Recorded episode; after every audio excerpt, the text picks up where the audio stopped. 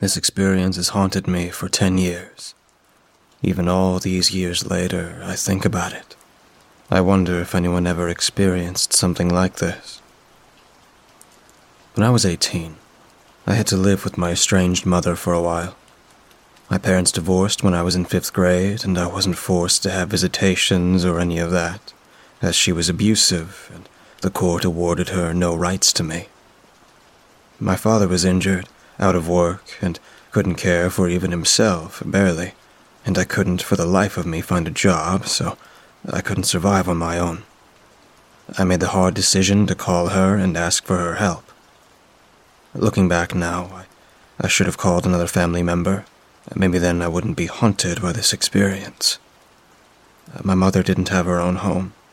She basically couch surfed at her friends' places. When I arrived, she informed me that we'd be moving in with a friend of hers who has an extra room for us to stay in.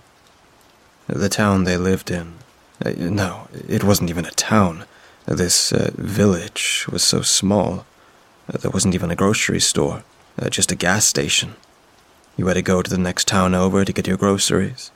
As soon as we entered the limits of this place, my chest felt heavy. All the buildings that lay abandoned, out of use, were very old. As we pulled down the street, the feeling only got worse. By the time we pulled into the driveway and I stared at the house, I felt nauseous. I stared at this old house, a weird, heavy feeling on my shoulders. I did not want to go in there. Did I really have to live here? Come on, Han. Let's go in and you can meet everyone she said.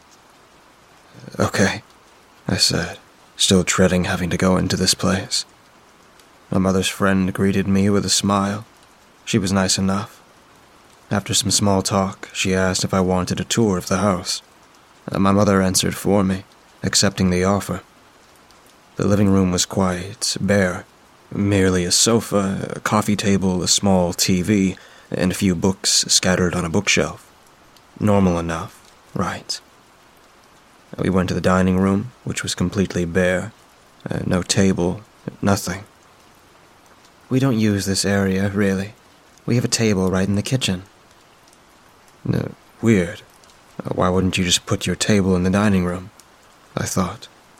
Why leave this room empty? The more I saw of the house, the more it was clear that this house was very old. The bathroom was placed between her and her son's bedroom and their son's room, which connected through two doors. So uh, we had to go through her teenage son's room all times of the day to go to the restroom. That's not awkward at all. The bedroom that my mother and I would share was very small. Uh, the weirdest part was the layout. She explained that this house is very old and that back then children would have their rooms upstairs sometimes so this room was made specifically to fit small children. The steps leading up to this bedroom were so small, you had to sidestep all the way up, or be careful and hold the hand railing. Once up there, I felt as if I was being watched. I noticed a door across the room. Uh, where does that door lead to? I asked cautiously. Oh, we never use it. When we moved in, the door was jammed. We couldn't get it open, so we just leave it be, she said. Are you kidding me? I thought. Did I just walk into a horror movie? I have to live here. Let's go down and see the kitchen, and then we'll help you move your things to the bedroom. Sound good? The woman said, guiding us back down the stairs. We stepped down into the kitchen, and my nausea turned to straight fear. All I could hear was my own heartbeat pounding in my ears. I felt sick. I wanted to get out of this room immediately. I couldn't even hear what that woman was saying. I could see her mouth moving, but everything around me was deafened by my frantic heartbeat. Hey, hon, you okay? She said, placing a hand on my shoulder. I snapped out of it when she touched me, and I was able to hear again. Uh, yeah, uh, is the tour done? Almost. All that's left is the basement, where you guys can do laundry. She walked over to a massive door on the floor and pulled it up. Oh, Hell no. Are these people serious? As soon as the door opened, I felt like I was about to piss myself. The overwhelming feeling of fear took over me. I started shaking. I involuntarily screamed, and they both looked at me in concern. Honey, what's wrong? My mother asked. Are you okay? Her friend said right after. Shut the door. Shut it. Shut the door. I screamed, backing towards their back door, about to run out. The woman was quiet for a moment, but then started to laugh at me. Oh, my. Is your daughter sensitive to the paranormal or something? She asked my mother. Well, as a child, she did mention seeing things. Which is true. When I was six, my father's friend had a three year old daughter who died of pneumonia. I saw her spirit until the day of her funeral. After they put her in the ground, I never saw her again, but I felt her presence any time we went to their house. When I was ten, we moved home, and for a while, I saw the spirits of an elderly man at night when everyone had gone to sleep. Those spirits never filled me with any fear. I had never felt fear like I had felt in that moment, when she opened that door. It felt as if she had opened the door to hell itself. They guided me to the living room after closing and locking that basement door. So, this house is uh, haunted, which obviously you can feel, you asked about the door upstairs, and you panicked when I opened the basement. Just great, I thought. My mother moved us into a haunted house. So, as we know of, there are three spirits here two children and a man. The children, as you guessed, live in the bedroom upstairs. The man, we aren't sure where he's from. Uh, his energy is different from the kids. So, from what we can tell, the children generally stay upstairs, the man stays in the basement. A friend of mine who is sensitive to spirits, she didn't want to even go to the basement. She said the man has an angry energy, but we'd never honestly noticed any energy here. Neither has our son. Our daughter did, when she lived here. She moved out when she was 16. Oh, this just keeps getting better and better. The children are very kind, though, apparently, uh, playful, you have no reason to fear them. And if you are uncomfortable to go into the basement, that's no problem. Your mom and I will help you do the laundry. I don't feel bad. My daughter, who is your age, she refused to go into the basement too. It terrified her. Is that supposed to make me feel better, lady? I thought. I was not looking forward to living in this house, but I had no choice. I chose to ask my mother for help so I couldn't back out now. We moved our stuff in, and the first night came and passed without incident. I kept a routine of only being in the kitchen during the daytime, and only if someone else was in there with me. We brought my mother's dog uh, once we had enough moved in upstairs. Even the dog hated being in the kitchen. He constantly hid upstairs. But uh, he was a good dog. If I went to the living room, he would accompany me. That dog is the only thing that helped me survive that place, honestly. It took two months to truly experience anything, besides feeling like I was being watched, but once I did, everything seemed to slowly keep increasing. I was having one of my daily phone calls with my father. Our conversation was normal. Uh, me asking if he found a job yet, uh, asking how he was feeling, etc. All of a sudden, the phone went silent in the middle of him speaking. Uh, uh, Dad, I said, thinking the phone signal was weak and just cutting in and out. All of a sudden, there was the sound of static, before an ear piercing scream rang out of the cell phone. I pulled the phone away, looking at it. My screen was black, and there were still screams coming out of it. Children's screams. All of a sudden, it stopped and I heard my father's voice again. Sweetheart, are you there? Dad. What's wrong, sweetie? Why did you get quiet? Dad, uh, did you hear it? Hear what? You suddenly got quiet. You uh, didn't hear the screams? I whispered into the phone. Screams? Are you okay? Where are you staying at? Dad, I'll, I'll call you back, I said, tears filling in my eyes. I hung up on him before he could say anything else. I walked across the room and sat on my bed beside that locked door. I took a deep breath, gathering my courage. If you can hear me, I began, you don't have to scream at me to get my attention. I'm here. I, I'm listening. Just talk to me like normal. I'm not afraid of you two. I sat there for a long time, waiting, but nothing happened. A month later, winter had come. Blankets of snow covered the ground outside. Late one night, my mother's dog whined and scratched at the door, begging to go out. Okay, okay, let me get my coat on and we'll go out. I gathered everything I needed my coat, hat, gloves, and a flashlight. The old road had no streetlights, so I couldn't see well enough just by moonlight. I walked him all around the yard, waiting patiently for him to relieve himself. When suddenly, the flashlight started to flicker. I tapped it against my other hand, thinking the batteries were going out. All at once, it shut off. I panicked, trying to grab the dog and run back to the front door. When I looked at the house, I froze. I had left the living room light on, yet it was now off. I was in total darkness. I ran to the front door with the dog at my side.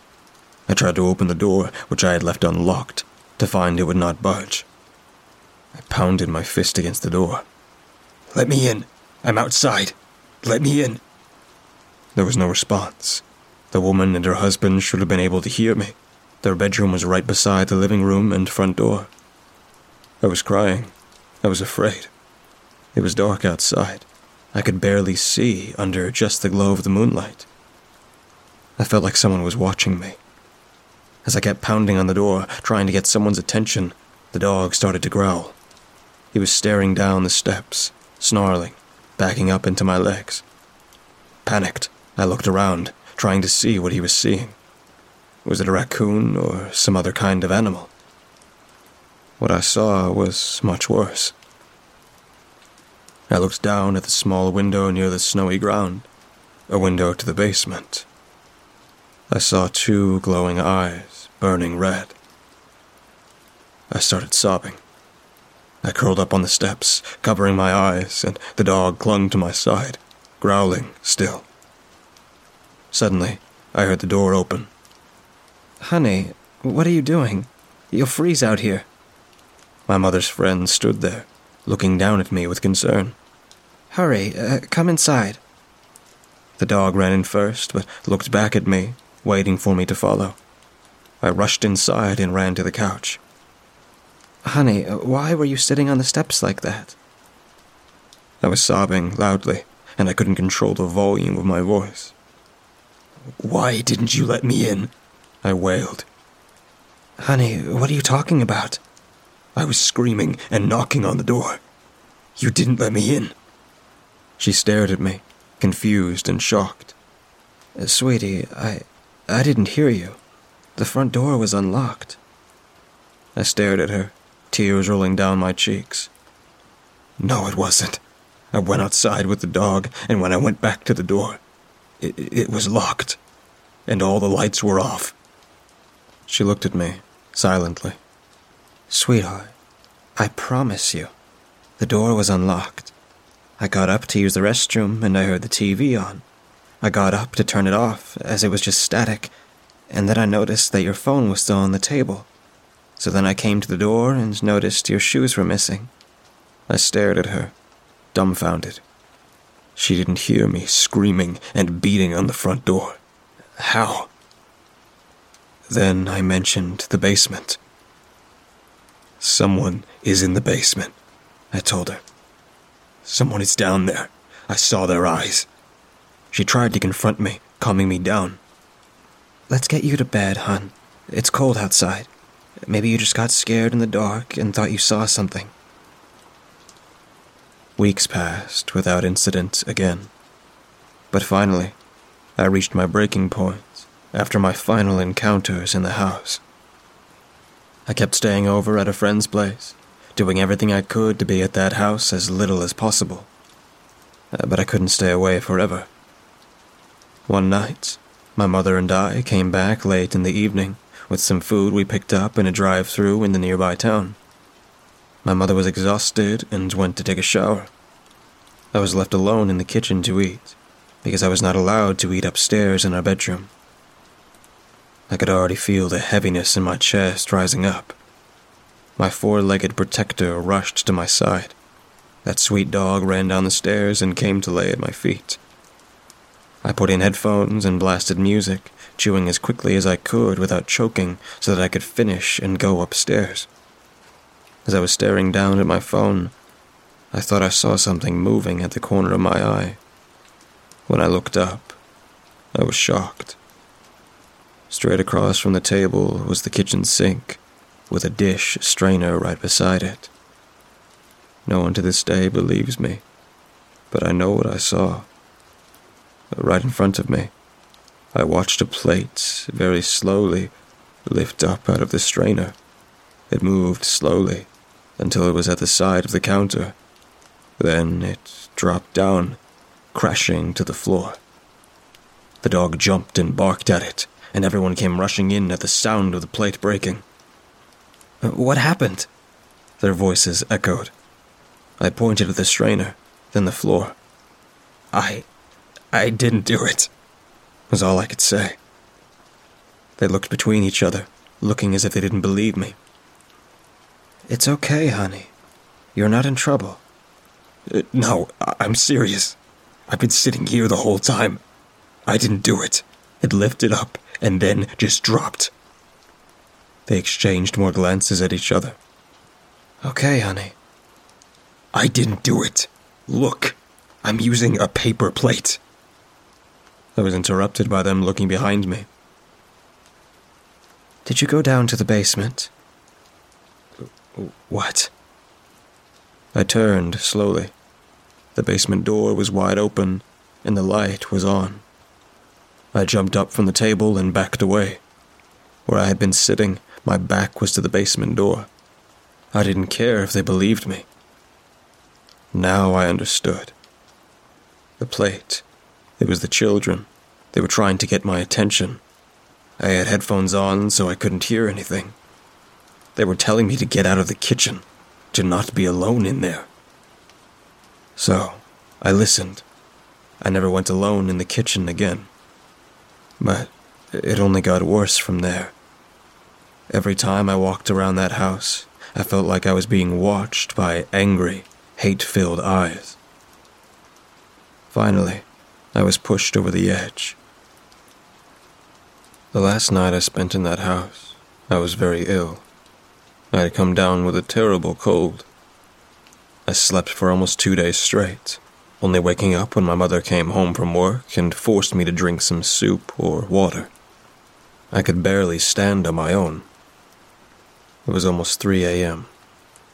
I had the overwhelming urge to use the restroom, so I quietly but quickly made my way to the staircase, trying not to wake my mother, as I knew she had work in the morning. Usually, the dog followed me everywhere, especially to the bathroom. But not this time. This time, he refused. I kept trying to get him to follow me down. He sat at the top of the stairs, uh, whining, almost begging me not to go down there. The urge to use the toilet was too strong, so I took off quickly on my own. I had forgotten to grab a flashlight or something to help me see in the darkness. I knew my way by now, but I should still have brought a source of light. It was pitch black in the house. I finished and quickly felt my way through the dark to find the staircase. I knew I was close, as I left a nightlight on at the top of the stairs, where the dog was still waiting and whining. He began to whine very loudly. Before I could call his name, trying to soothe him, something grabbed the back of my shirt and pulled hard. Out of pure instinct, I gripped the railing tightly.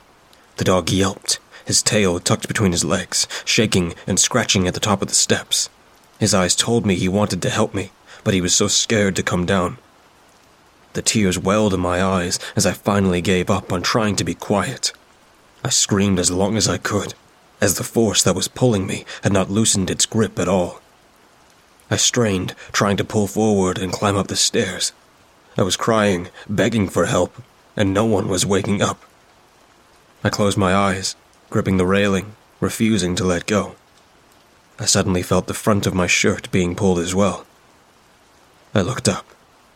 No one was there. Nobody was pulling me forward, except uh, someone was. You could see my shirt was being pulled.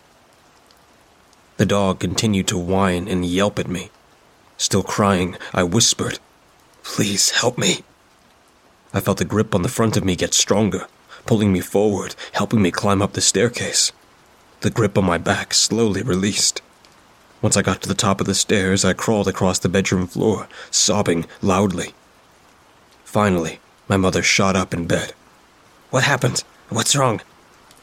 Through the tears, I told her what happened, as lights around the house came on. Everyone in the house could now suddenly hear my sobs. I asked them all why no one could hear me crying before. They were all confused, saying they hadn't heard a thing. It was as if they had been deafened or as if it had been trapped in this bubble where no sound could escape. But I remember hearing my screams, and hearing the dog, too. How could no one hear us? I told them everything, explaining as best as I could. The husband went into the kitchen, looking around. He came up the stairs and whispered in his wife's ear. No one's in the house, but the basement door was open. That moment, I turned to my mother. I can't stay here anymore. I'm gonna stay with a friend of mine until you find us somewhere else to stay. I refuse to stay here for one more night. The couple who owned the house were staring at me apologetically. Honey, we're so sorry. We didn't know this would happen. I mean, our daughter had said some things, but she was up here by herself, so we figured since you're with your mom up here, that's. That what? That whatever monster is living in the basement wouldn't come after me. Whatever is down there is evil. It's bad. It wants to hurt me. I thought the children would protect you enough, the woman said, almost a whisper. You knew there's something bad here that hates young girls, obviously. And you still let me stay here, in danger. He's never bothered me, my husband, or my son, even. He's only ever scared our daughter so we thought maybe it was just her. Uh, we had no idea that that I would be attacked. Sweetie, we're so sorry. I didn't say another word after that. Everyone went back to bed, except for me. I sat awake, holding the dog in my arms, waiting for the sun to rise. The next day, I called my friend, who immediately agreed to let me move in for a while. I packed my belongings quickly and loaded them into her mother's van. Within a few months, I was back to living with my father again, in another state, far away from that house. The last time I ever heard about that house was a story about how there was a major gas leak inside that could have killed them.